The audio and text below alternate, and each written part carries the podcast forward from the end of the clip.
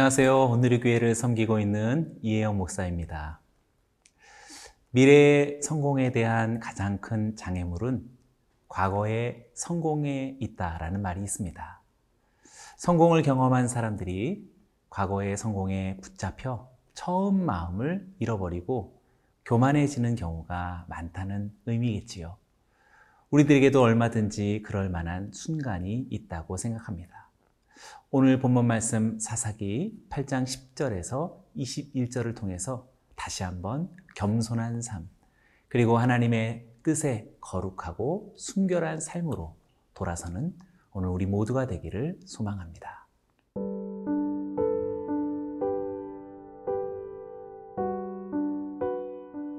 사사기 8장 10절에서 21절 말씀입니다. 이때에 세바와 살문나가 갈골에 있는데 동방 사람의 모든 군대 중에 칼든 자 12만 명이 죽었고 그 남은 1만 5천 명 가량은 그들을 따라와서 거기에 있더라. 적군이 안심하고 있는 중에 기드온이 노바와 욕부와 동쪽 장막에 거주하는 자의 길로 올라가서 그 적진을 치니 세바와 살문나가 도망하는지라 기드온이 그들의 뒤를 추격하여 미디안의 두 왕 세바와 살문나를 사로잡고 그 온 진영을 격파하니라. 요아스의 아들 기드온이 헤레스 비탈 전장에서 돌아오다가 숫곳 사람 중 한 소년을 잡아 그를 신문함에 그가 숫곳의 방백들과 장로들 77명을 그에게 적어준지라. 기드온이 숫곳 사람들에게 이르러 말하되 너희가 전에 나를 희롱하여 이르기를 세바와 살문나의 손이 지금 네 손 안에 있다는 거냐? 어찌 우리가 네 피곤한 사람들에게 떡을 주겠느냐 한 그 세바와 살문나를 보라 하고 그 성읍의 장로들을 붙잡아 들가시와 찔레로 숫곳 사람들을 징벌하고 분우엘 망대를 헐며 그 성읍 사람들을 죽이니라. 이에 그가 세바와 살문나에게 말하되 너희가 다볼에서 죽인 자들은 어떠한 사람들이더냐 하니 대답하되 그들이 너와 같아서 하나같이 왕자들의 모습과 같더라 하니라. 그가 이르되 그들은 내 형제들이며 내 어머니의 아들들이니라. 여호와께서 살아계심을 두고 맹세하노니 너희가 만일 그들을 살렸더라면 나도 너희를 죽이지 아니하였으리라 하고 그의 맏아들 여델에게 이르되 일어나 그들을 죽이라 하였으나 그 소년이 그의 칼을 빼지 못하였으니 이는 아직 어려서 두려움이었더라. 세바와 살문나가 이르되 내가 일어나 우리를 치라. 사람이 어떠하면 그의 힘도 그러하니라 하니. 기드온이 일어나 세바와 살문나를 죽이고 그들의 낙타목에 있던 초승달 장식들을 떼어서 가지니라. 기도원의 군대가 쫓던 미디안의 두 왕 세바와 살문나는 갈골에 있었습니다. 도주 지점으로부터 동쪽으로 약 240km 정도 떨어진 곳에 위치하고 있는 매우 먼 곳이었죠. 12만 명이 죽고 살아남은 동방 사람의 군사 1만 5천 명도 세바와 살문나와 함께 그곳에 있었습니다. 멀리 도주해온 그들은 아마도 안심했던 것 같습니다. 그러나 기도원은 마침 이곳 적진을 치게 됩니다. 또다시 도주하는 세바와 살문나의 뒤를 기도원이 맹렬히 추격했고 결국 두 왕을 사로잡게 됩니다. 그리고 미디안의 온 진영을 격파시키죠. 이로써 미디안의 전쟁이 완전히 끝나는 것처럼 보여집니다. 그러나 기도는 아직 끝나지 않았습니다. 복수가 남아있던 것입니다. 13절에서 16절입니다. 요아스의 아들 기도원이 헤레스 비탈 전장에서 돌아오다가 숫곳 사람 중 한 소년을 잡아 그를 신문함에 그가 숫곳의 방백들과 장로들 77명을 그에게 적어준지라 기도원이 숫곳 사람들에게 이르러 말하되 너희가 전에 나를 희롱하여 이르기를 세바와 살문나의 손이 지금 내 손 안에 있다는 거냐? 어찌 우리가 내 피곤한 사람들에게 떡을 주겠느냐? 한 그 세바와 살문나를 보라 하고 그 성읍의 장로들을 붙잡아 들가시와 찔레로 숫곳 사람들을 징벌하고 기도원은 미디안 전장에서 돌아오다가 숫곳에 이르게 됩니다. 그곳에서 한 소년을 통해 숫곳 방백들 장로 77명의 정보를 알아낸 것이지요. 그들을 찾아내서 들가시와 찔레로 징벌하기 위함이었던 것입니다. 엄청난 복수였던 것이지요. 기도는 숫곳 사람들에게 다짐했던 이 복수를 기어이 버렸던 것뿐만 아니라 분우엘에서도 복수를 감행합니다. 17절입니다. 분우엘 망대를 헐며 그 성읍 사람들을 죽이니라. 기도는 분우엘 망대를 헐었고 사람들을 죽였다라고 말합니다. 아마도 분우엘은 숫꽃보다도 더 심하게 징벌했던 것으로 보여집니다. 왜냐하면 망대뿐만 아니라 성읍 사람들까지도 학살했다라고 보고하기 때문입니다. 분우엘이 어디입니까? 그것은 이방인 거주자가 아닙니다. 이스라엘 백성 갓지파가 거주하는 성읍이었습니다. 기도원의 반응은 참으로 정당화되기 어렵다고 생각합니다. 왜냐하면 세상의 군주들이 보복하는 방식과 전혀 달라 보이지 않기 때문입니다. 그러니 사랑하는 여러분, 우리 모두는 성공 이후를 조심해야 합니다. 그 성공은 자신의 성공이 아니라 하나님의 성공이어야 합니다. 그래서 우리는 다시 겸손의 자리로 돌아갈 수 있는 것입니다. 오늘 성도님들에게 그러한 회복이 있기를 축원합니다.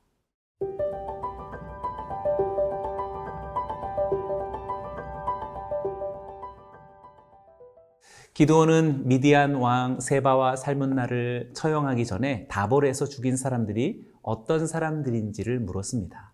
아마도 기도원의 형제들이 이들에게 죽임을 당했던 것으로 보여집니다. 18절입니다.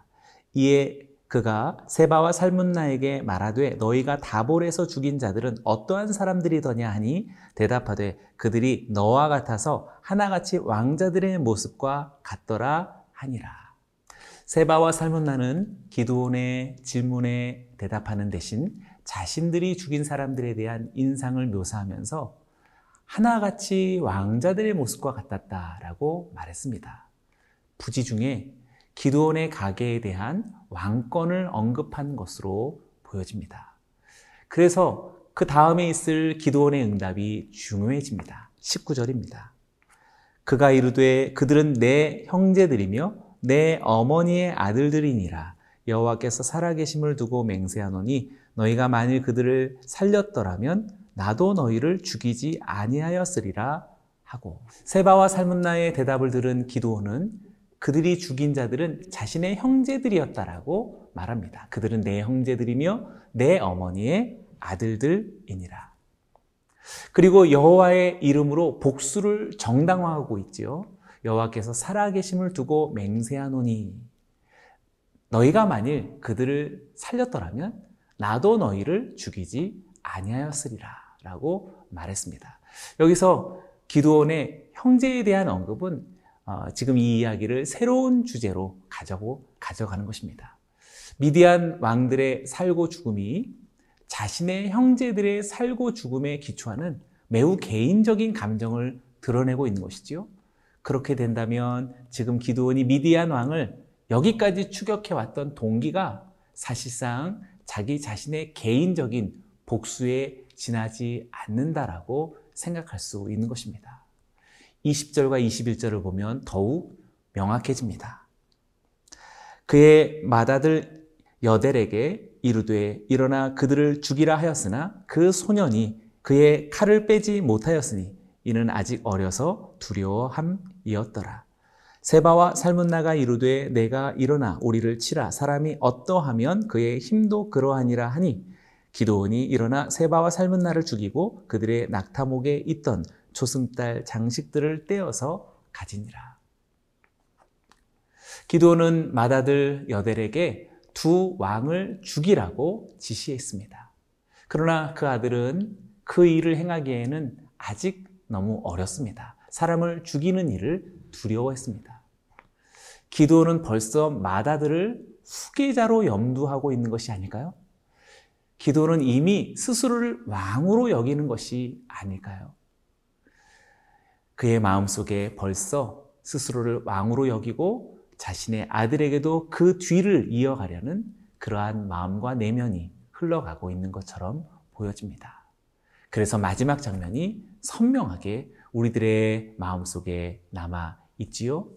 기드온이 일어나 세바와 삶은 나를 죽이고 그들의 낙타목에 있던 초승달 장식들을 떼어서 가지니라. 기드온은 세바와 삶은 나를 처형하고 그들의 낙타목에 있던 초승달 장식을 취하여 가졌던 것입니다. 이방인과 이민족들의 삶의 패턴을 동일하게 취한 것으로 보여집니다. 사랑하는 여러분, 영적 경계심을 잃어버리면 순식간에 이렇게 추락할 수 있다는 것을 우리는 경계해야 하겠습니다. 그리스도인들은 승리 이후에 더욱 겸손히 그 승리를 주신 하나님 만을 바라보아야 하겠습니다. 오늘 성도님들의 삶 속에 이러한 주님을 바라보는 순전한 겸손이 다시 회복되기를 축원합니다.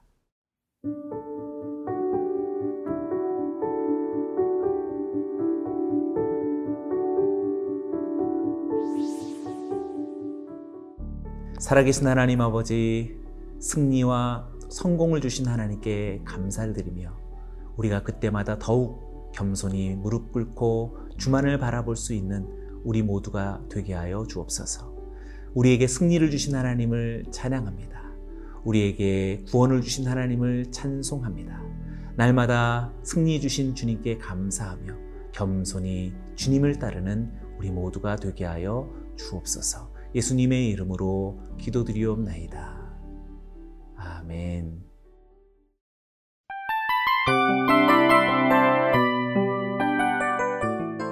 이 프로그램은 청취자 여러분의 소중한 후원으로 제작됩니다.